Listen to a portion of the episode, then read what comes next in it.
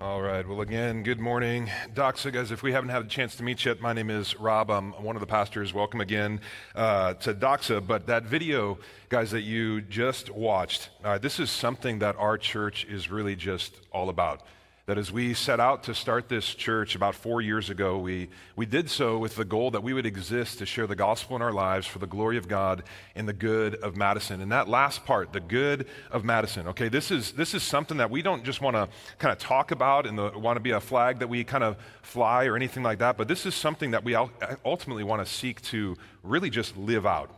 And this is what this Christmas drive is all about that as we gather together as the Doxa family and we, we worship God, we, we love God, our hearts gradually become more like the heart of God, where we start to love what God loves and care what God cares about. And since God loves the people in Madison, that means as we love God, we also love our neighbors here in the city. And one of the ways, guys, that we seek to love Madison is really just through the formal partnerships that we have through the city with Badger Rock Middle School and Lincoln Elementary. And, and throughout the year, we're, we're in conversations with the leadership of, of these schools and the social workers at these schools. And they continually just tell us like how we can be involved and how we can help and serve families in need. And every year, one of the biggest ways is through this Christmas drive. And, and I'll be honest, I, I love being part of this church family for so many different reasons, but near the top, I think is because God is causing us to be a generous people like our Jesus. And I love that there are so many people in our church family that, that love and give and serve and care just like the Jesus that we sing to and teach about and pray to and worship. And so that video gave all the information that you need to get involved, and it's all on our website too. But Guys, here's my, my encouragement. Let's just let's do this knowing that as we serve and give in this way, guys, God is being glorified, people are being helped and loved, and our lives are really just saying the right thing about the Jesus that we, we say that we love and, and follow. And so let's just open up our hands and, and give with the hope and the prayer that as these kids all around these neighborhoods around us, as they receive these gifts, they see the love of Jesus and they ultimately realize that He is the greatest gift. Amen? This is what this is, this is all about, okay? So, with that being said, guys, grab your Bibles. Find your way to Daniel chapter 10. All right? This is week 10 of a 12 week study through the great Old Testament book of Daniel. If you're new, we've just kind of been walking through this book, kind of chapter by chapter, verse by verse, seeking to discover the gospel according to this man Daniel that this book is, is named after. All right? And up until this point, guys, it's been a wild ride, right? I mean, there's just been some stuff in this book, like maybe you're like, oh, I had no idea this, the Bible was like this intensely detailed. All the history, all the prophecy, all the things that we've learned about God and we've learned about ourselves, guys, it's just been really, really profound.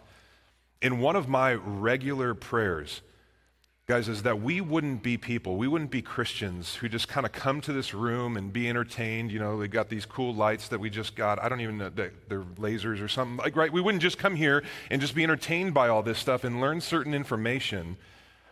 But, guys, that we would be people that we would just grab hold of what we learn and seek to actually live it out. Right, because the truth is, God didn't give us the book of Daniel to just merely inform us but to transform us into the men and women that He's created us to be, people more like Jesus, who is the hope of the world.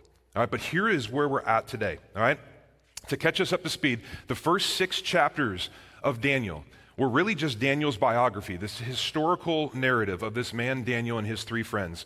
And then we got into chapters seven and eight, which revealed kind of like this prophetic vision, the multiple visions that Daniel was having in conclusions, including the vision and conclusion of Israel's captivity and a message about the conclusion of all things with his vision of the end of time. And then in chapter 9 last week, we saw Daniel's great prayer of confession and kind of this revelation of great things that God was doing and great things that God will do. And as we get into chapters 10 through 12 to close out this book, God is just responding to Daniel's prayer. And he's revealing good things ahead of Israel and us, but also hard things that are ahead of Daniel, Israel, and ourselves.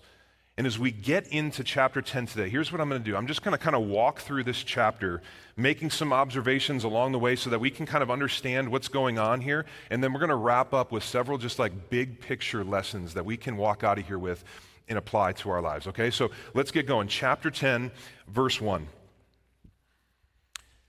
In the third year of Cyrus, king of Persia, a word was revealed to Daniel, who was named Belteshazzar. And the word was true, and it was a great conflict. And he understood the word and had understanding of the vision. Okay, so I'll, I'll stop there because, guys, this verse stands as the heading of everything contained in chapters 10 through 12. But the year is approximately 536 BC. And so Daniel has been a prisoner of war in Babylon for right around 70 years. He's right around 84 to 85 years old at this. And here is just this final prophecy that Daniel gets.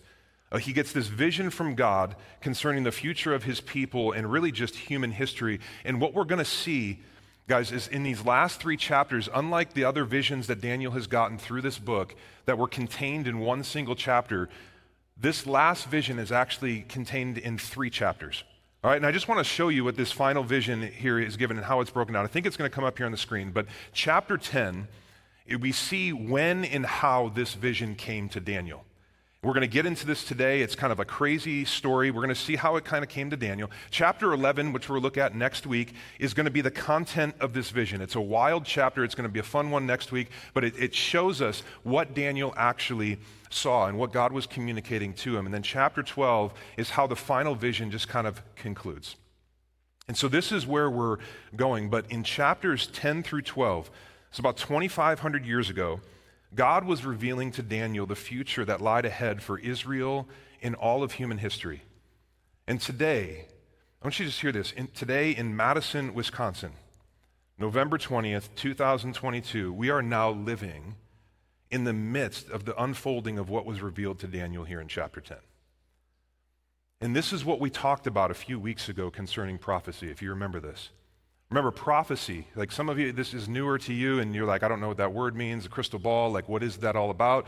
Prophecy is really just God revealing the future in advance.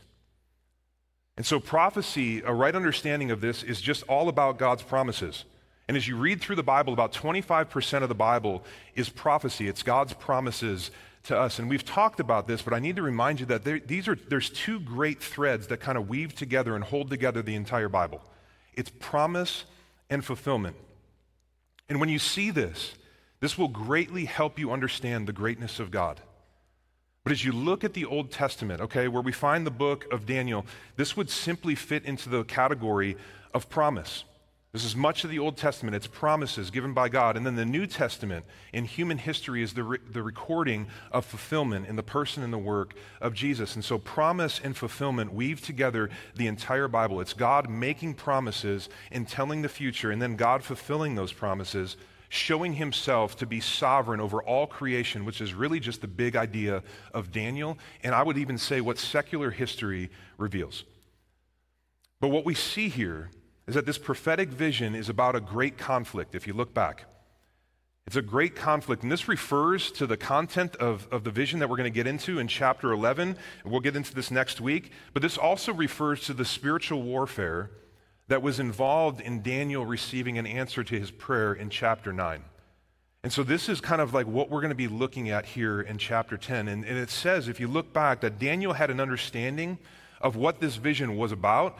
So he knew that there was going to be like great hardships ahead. There was going to be a great conflict for the Jewish people, but there was also this promise of hope in victory that he was holding on to that he had already heard from God in the previous visions.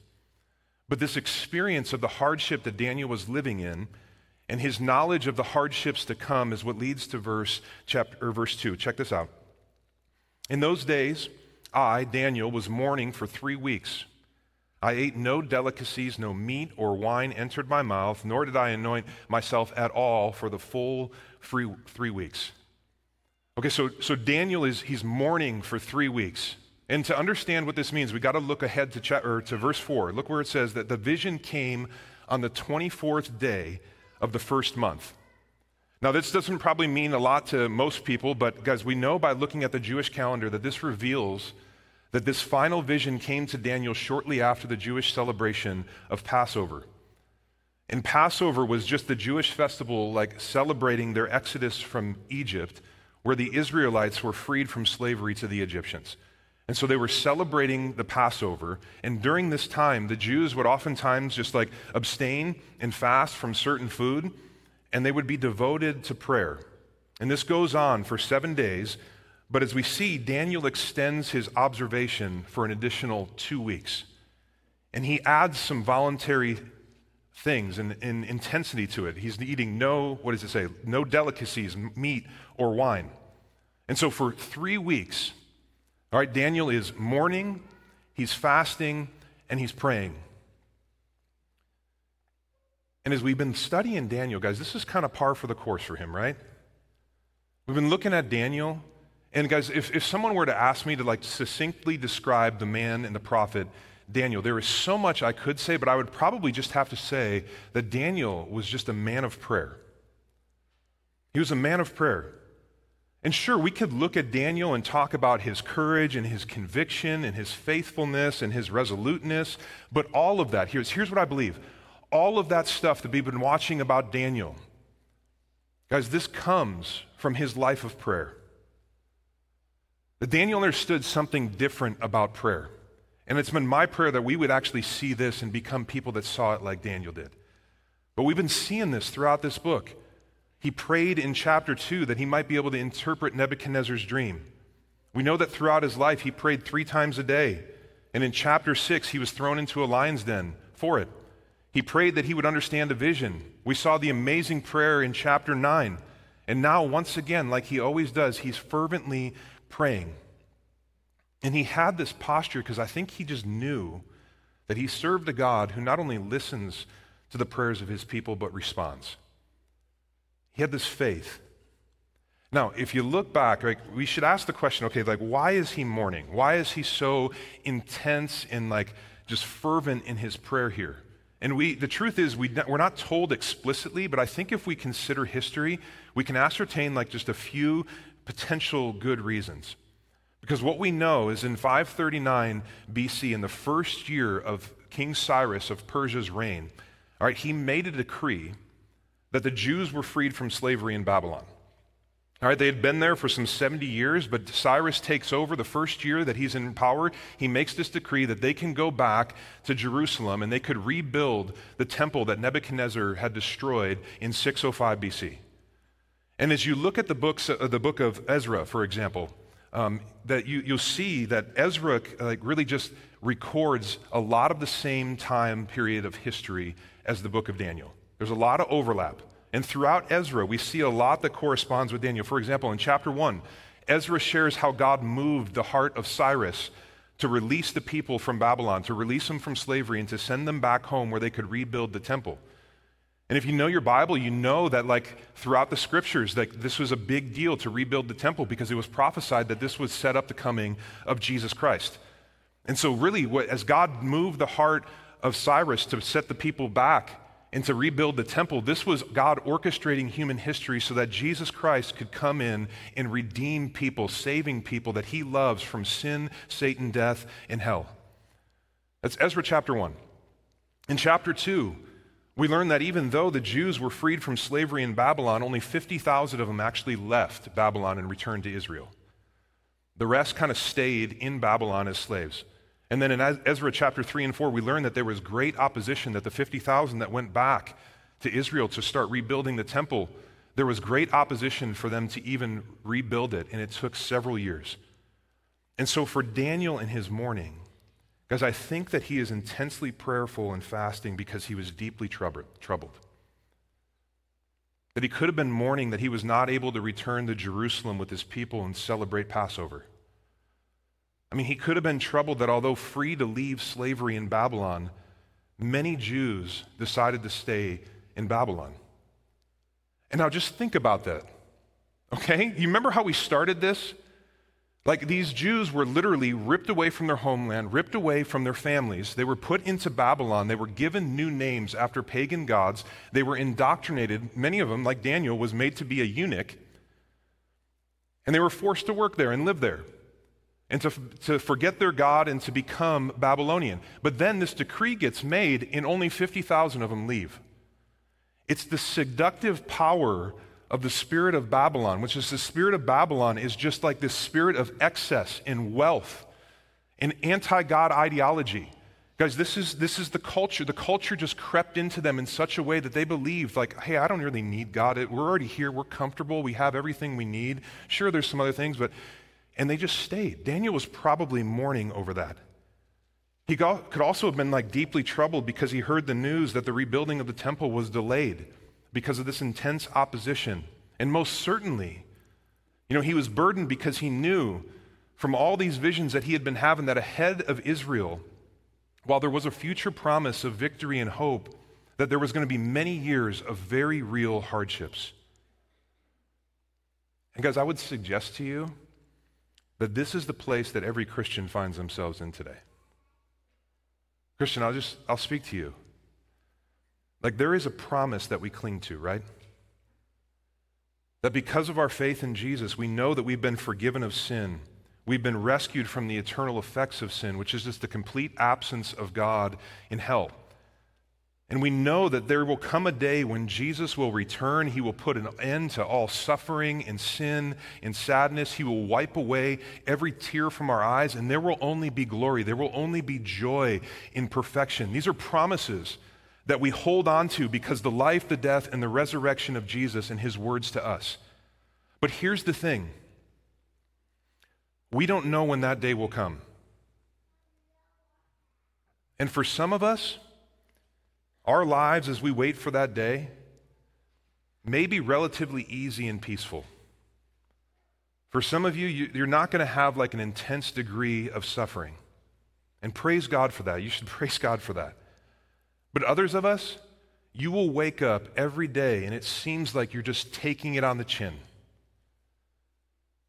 There's just an intense amount of suffering and pain and present trials. You will go through that.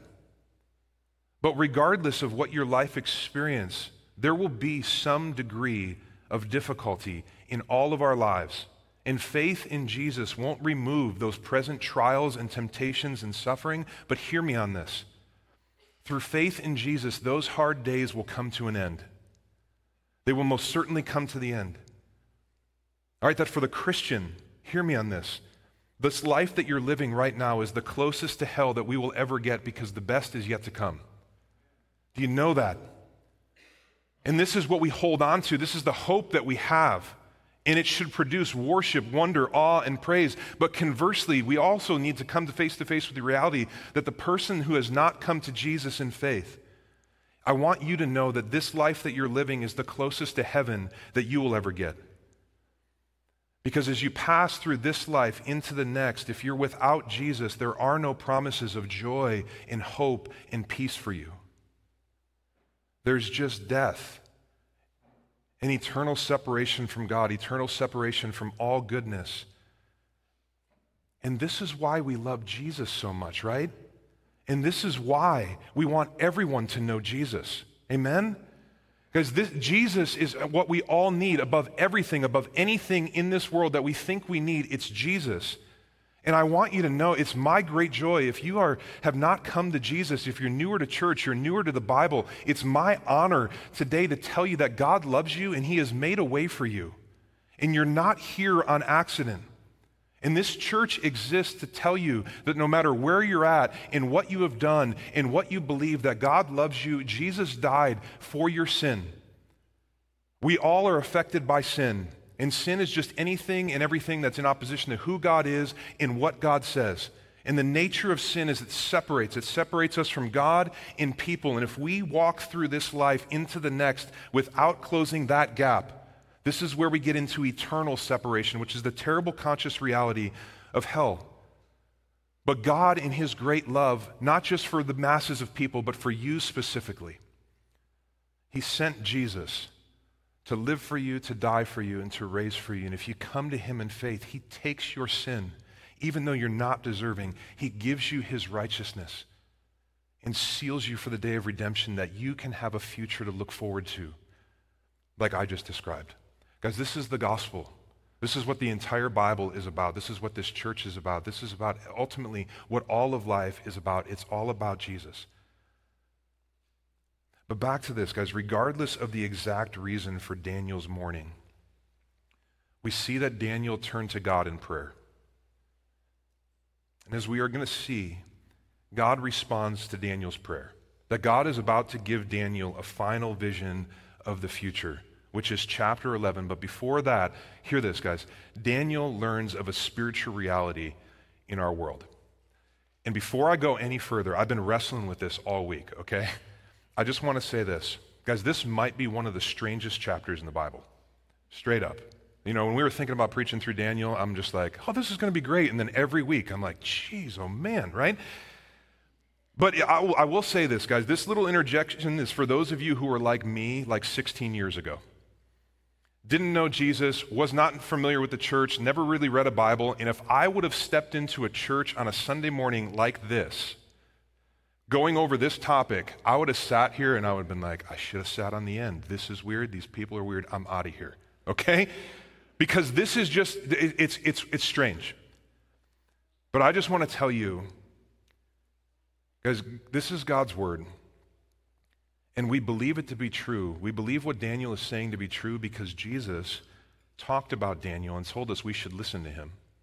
And then Jesus, as he rose from the dead, he vindicated and validated his claims to be God. And so, what we're actually looking at and reading and considering today is true. And so, you might never have considered what we're about to consider, but I want you to know that it's for your good. And God loves you, so he wants you to know this. But here's what you need to know there is a spiritual reality to our world that we don't see. And I'll frame it like this, okay? I'm going to take you back Go with me on this journey. I'm going to take you back to the beginning and the height of the COVID pandemic. Okay, I know a lot of you are like, no, no thanks, I'm good, right? But just go back there with me. And, and I want you to think about that time. All right, do you remember the continual refrain that we kept hearing during the pandemic? Every news channel kept saying it that the world is at war against an unseen enemy that is seeking to take our lives. Do you remember that?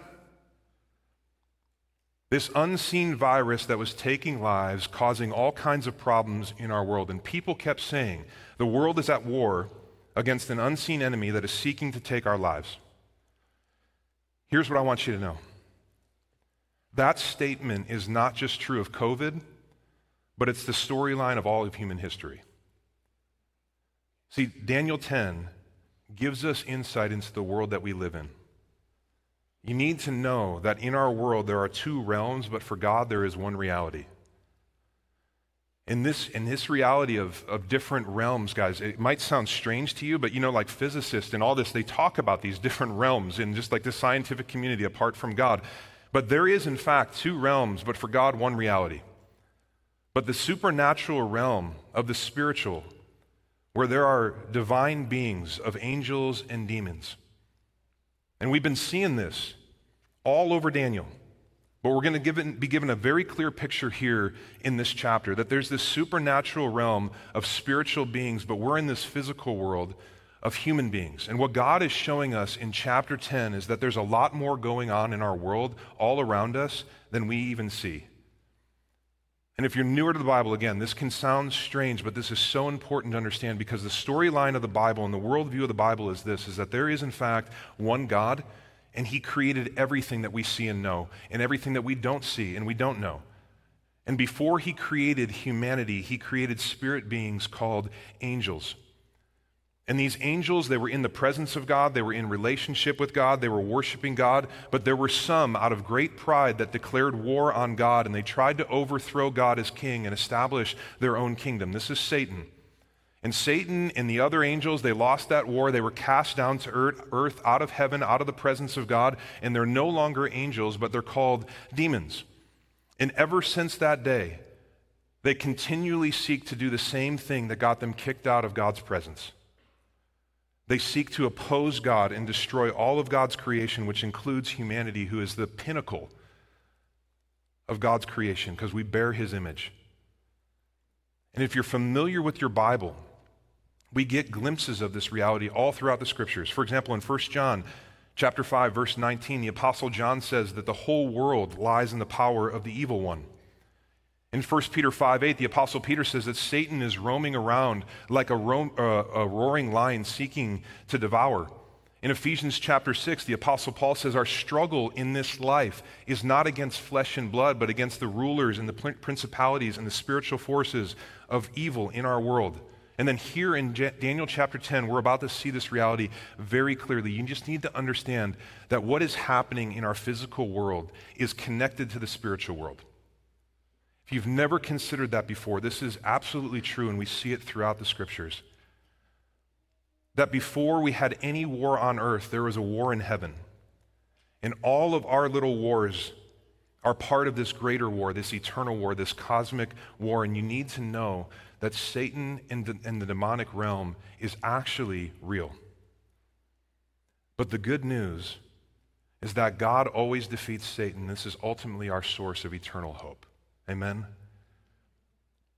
But we live in the midst of this conflict, and this is the backdrop of the book of Daniel. And so you're about to peer in to this unseen realm where God's going to kind of lift the curtain and show us what's going on. The big idea, guys, is this is that God shows us what's going on around us to give perspective to us. That He doesn't want us to be ignorant of what's going on around us in our lives, but He wants to help us to know how to fight against it. Look at verse 4.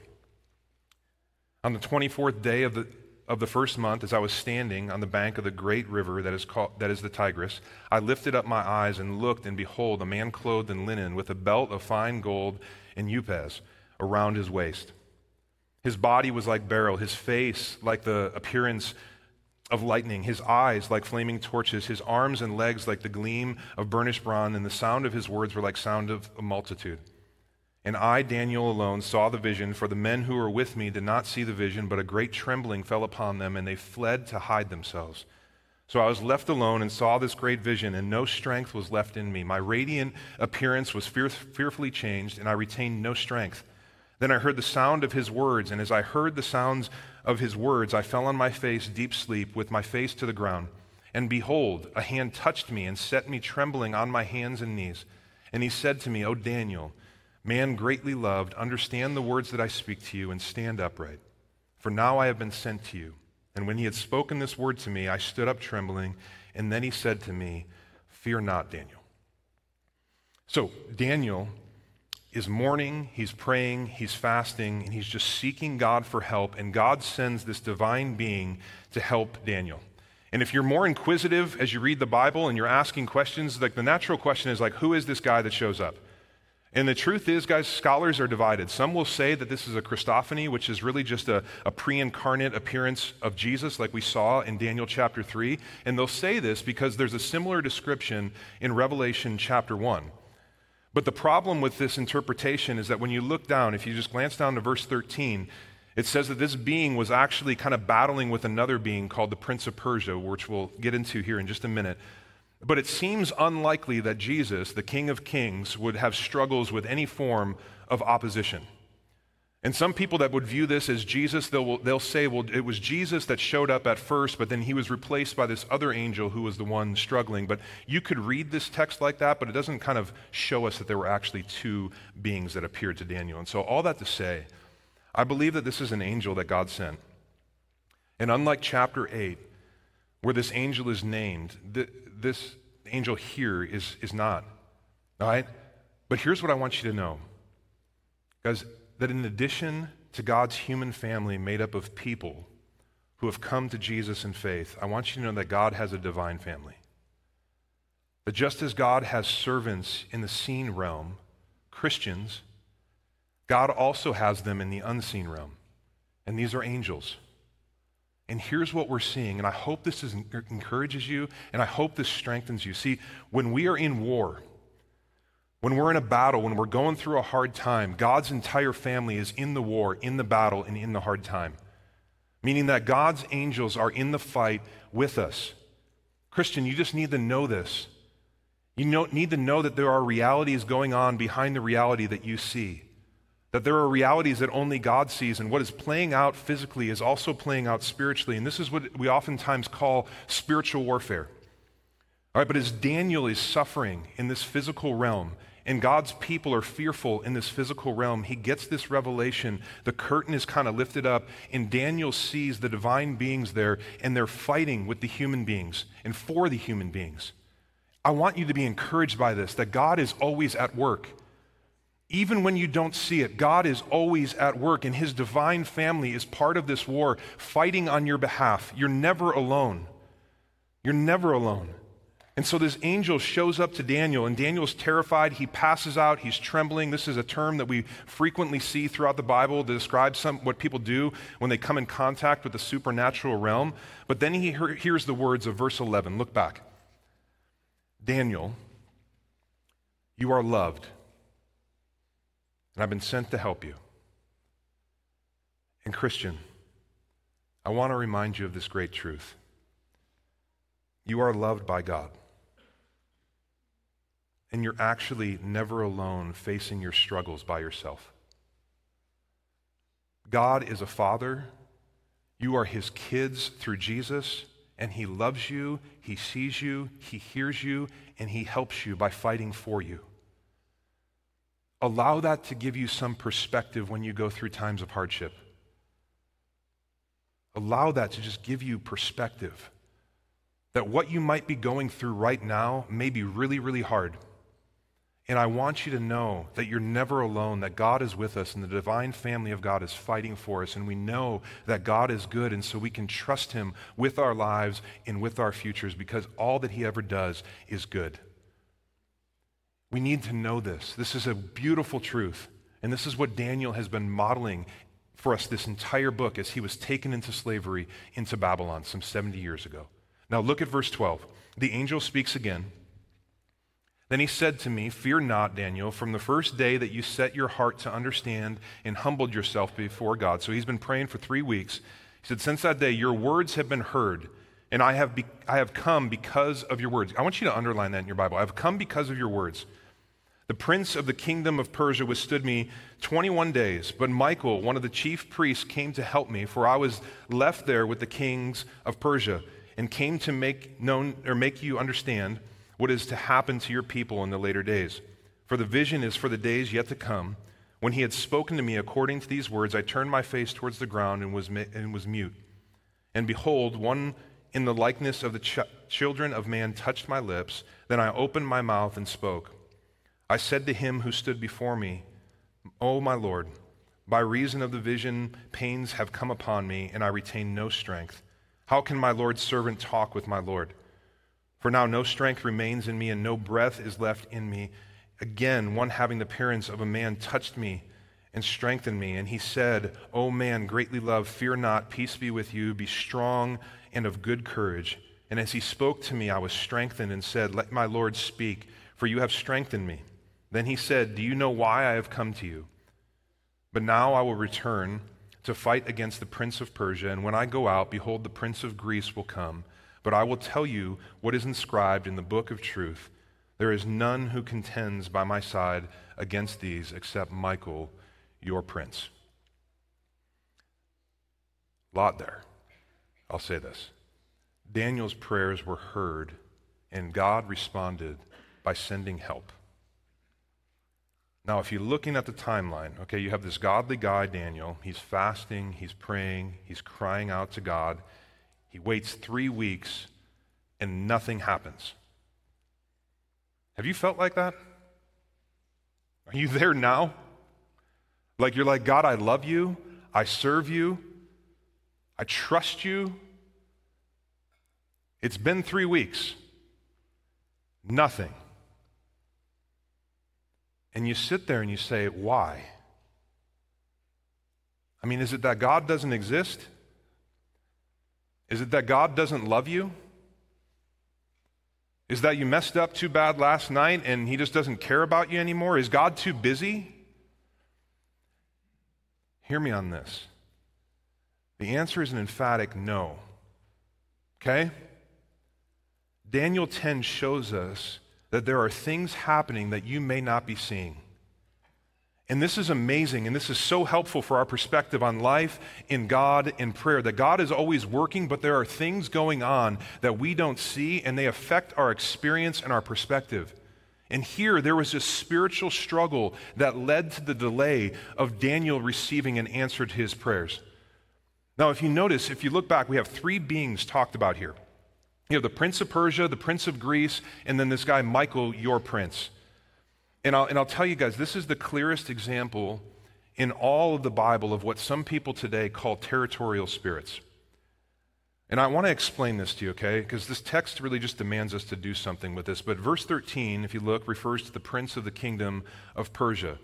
And the natural meaning of this phrase would be that among like the, the supernatural beings opposed to God, at least one is assigned to a territory, or more accurately, to a kingdom, namely Persia. And presumably, their job is to darken the people of Persia to keep them from having the truth and the light of God's word, and from them to keep them from seeing the love of God and knowing ultimately Jesus. But this spirit is not the only one that's mentioned here. If you look at verses 21 or 20 and 21, this angel comes to Daniel and says he's going back to fight against the prince of the kingdom of Persia and defeat him. And then there was going to be another spirit that comes onto the scene, the prince of Greece.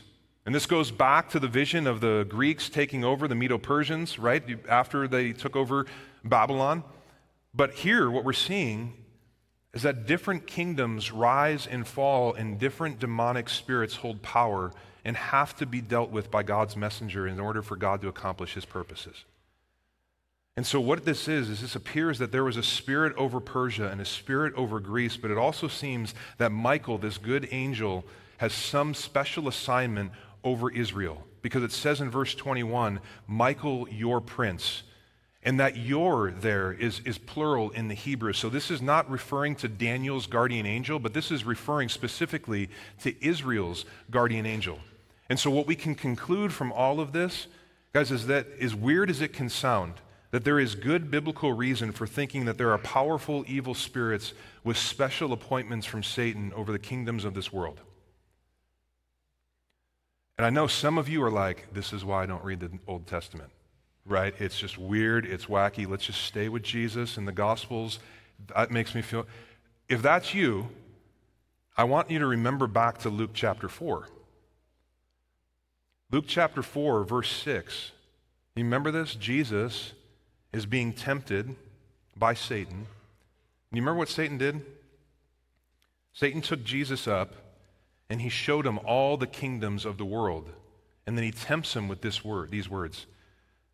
To you I will give all this authority and all their glory, for it has been delivered to me, and I will give it to whom I will. So we see this reality throughout the Bible that Satan has some rule and some power in this world. It's, it's inflated because he doesn't recognize his relationship with the sovereignty of God. But under God, it is true that Satan is the God of this world. This is what Paul says in 2 Corinthians chapter 4, verse 4. And it's probably true that Satan gives this, his power to those who worship him. We see this in Revelation chapter 13, verse 2. And if you look at Mark chapter 3, verse 22, it says that Satan is the prince of demons.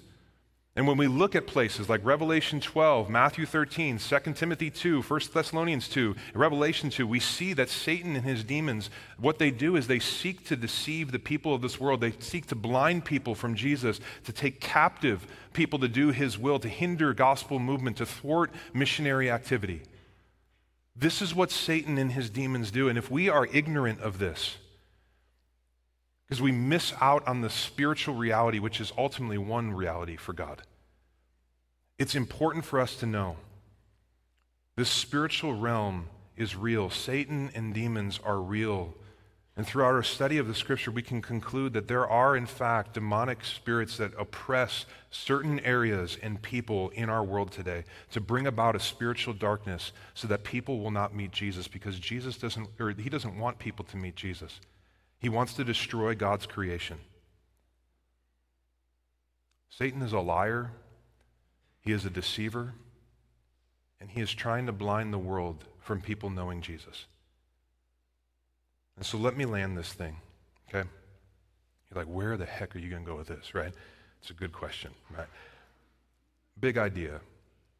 God shows us what's going on around us to give perspective to us. He wants us to know about the reality that we live in, to help us know how to fight against it. And so, two lessons to learn from Daniel chapter 10. First, we need to take the supernatural seriously, but not too seriously. And here's what I mean by that. All right, C.S. Lewis said it like this There are two equal and opposite errors into which people can think about demons. One is to disbelieve in their existence, and the other is to believe and to feel an excessive and unhealthy interest in them. And so it's not to be ignorant and it's not to be obsessed. We're in the middle where we know it's real. We're not going to deny it and we're not going to obsess over it. We need to just realize that we're in a battle. And we shouldn't like kind of domesticate and reinterpret everything that the Bible tells us to fit nicely with like secular and naturalistic way of thinking. We need to be ready for the extraordinary as well as the ordinary ways that evil and Satan and demons work in our world. And we should not be presumptuous as though demons are weak, but we also shouldn't be anxious as though they're stronger than Jesus because they're not. Jesus is the King of kings, and at the name of Jesus, every knee will bow on heaven and on earth. Jesus is King, so we don't need not be anxious because we have a great, powerful King. But we live in an unseen battle. Because it's a battle to live in our culture faithfully and walk faithfully with God. It's a battle to share the gospel with people today. Because Satan doesn't want people to know Jesus. He doesn't want them to find forgiveness of sin. He wants to destroy God's creation. It's a battle for us to grow in the likeness of Jesus. Satan doesn't want you to f- have victory and freedom from sin and temptation because he wants to do everything possible to get you to stray away from Jesus and his plan for you. You just need to know this. That's the hardest battle you will ever fight in your life to stay close to God in our world today. But listen, even though this is true, the angel says two things to Daniel, two different times. You're greatly loved and fear not. This is a divine gift from God for the children of God in the midst of this unseen battle. Peace and courage. So, what do we do? What do we do with that, right? Do we just live in this battle and just kind of hang out with peace and courage and hope that we don't get hit by a sniper? Like, what do we actually, what do we do? Do we just white knuckle it through this life until we get to heaven? Here's how I'll end. The second lesson, guys, you need to know we have weapons to fight in this battle. We have the word and we have prayer. And we see this in Daniel's life. Throughout his life, Daniel clung to the book of truth in verse 21, the Word of God.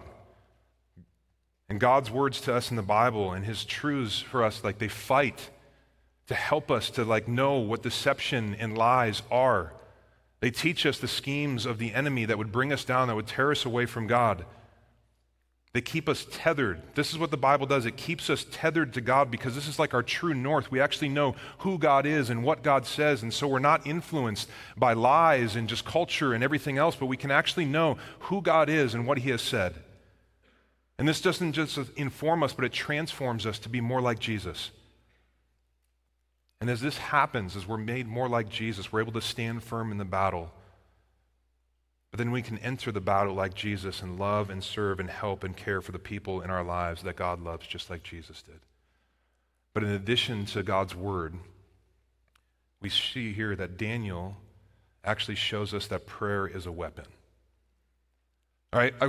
prayer is not just like something that we do to like transition people off the stage, right? It's not just something that you do to like right before your, your, your meal, okay? I want you to know that prayer guys, is how we step into battle.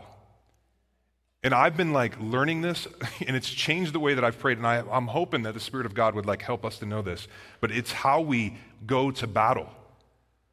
There's a man named Dee Duke. He says it like this Almost every Christian believes that prayer is important. But there's a difference between believing that prayer is important and believing that it's essential. Essential means that there are things that will not happen without prayer. Because Daniel believed that prayer was essential. He was convinced certain things would not happen if he was not on his knees and praying. If you look back to verse 12, the angel says, I came because you prayed. And so I wonder, like it doesn't say this, but I wonder, would that angel have come if Daniel wouldn't have prayed? There was a response. Daniel got on his knees, he called out to God, and the angel says, I was sent to you because your words went up to heaven and the Father heard you. Because this is prayer. It's not just a passive thing, prayer is war. In Ephesians 6, right, we hear about the armor of God. We're told to, you know, put on the belt of truth, the breastplate of righteousness, take up the shield of faith, helmet of salvation, the sword of the Spirit. But listen to this. After Paul mentions all of these like armors that we put on to walk in life in this battle, he says in verse 18, praying at all times. See, prayer is not just an additional thing for the Christian, it's the essential thing. And even for Paul, as he talks about the armor of God, it's prayer that permeates everything. And so Paul is saying, put on the belt of truth, praying. As you pray, put on the breastplate of righteousness. As you pray, pray, pray. Prayer is a weapon for this battle. And when we pray, things happen. God hears and he responds, and we push back. We push back the, bar, the powers of darkness. And so that's what we're going to do right now. We're going to we're going to go to battle and we're going to pray. And I know that some of you, like, you're just like, man, this was weird enough, and now I got to sit here and just pray. Yep.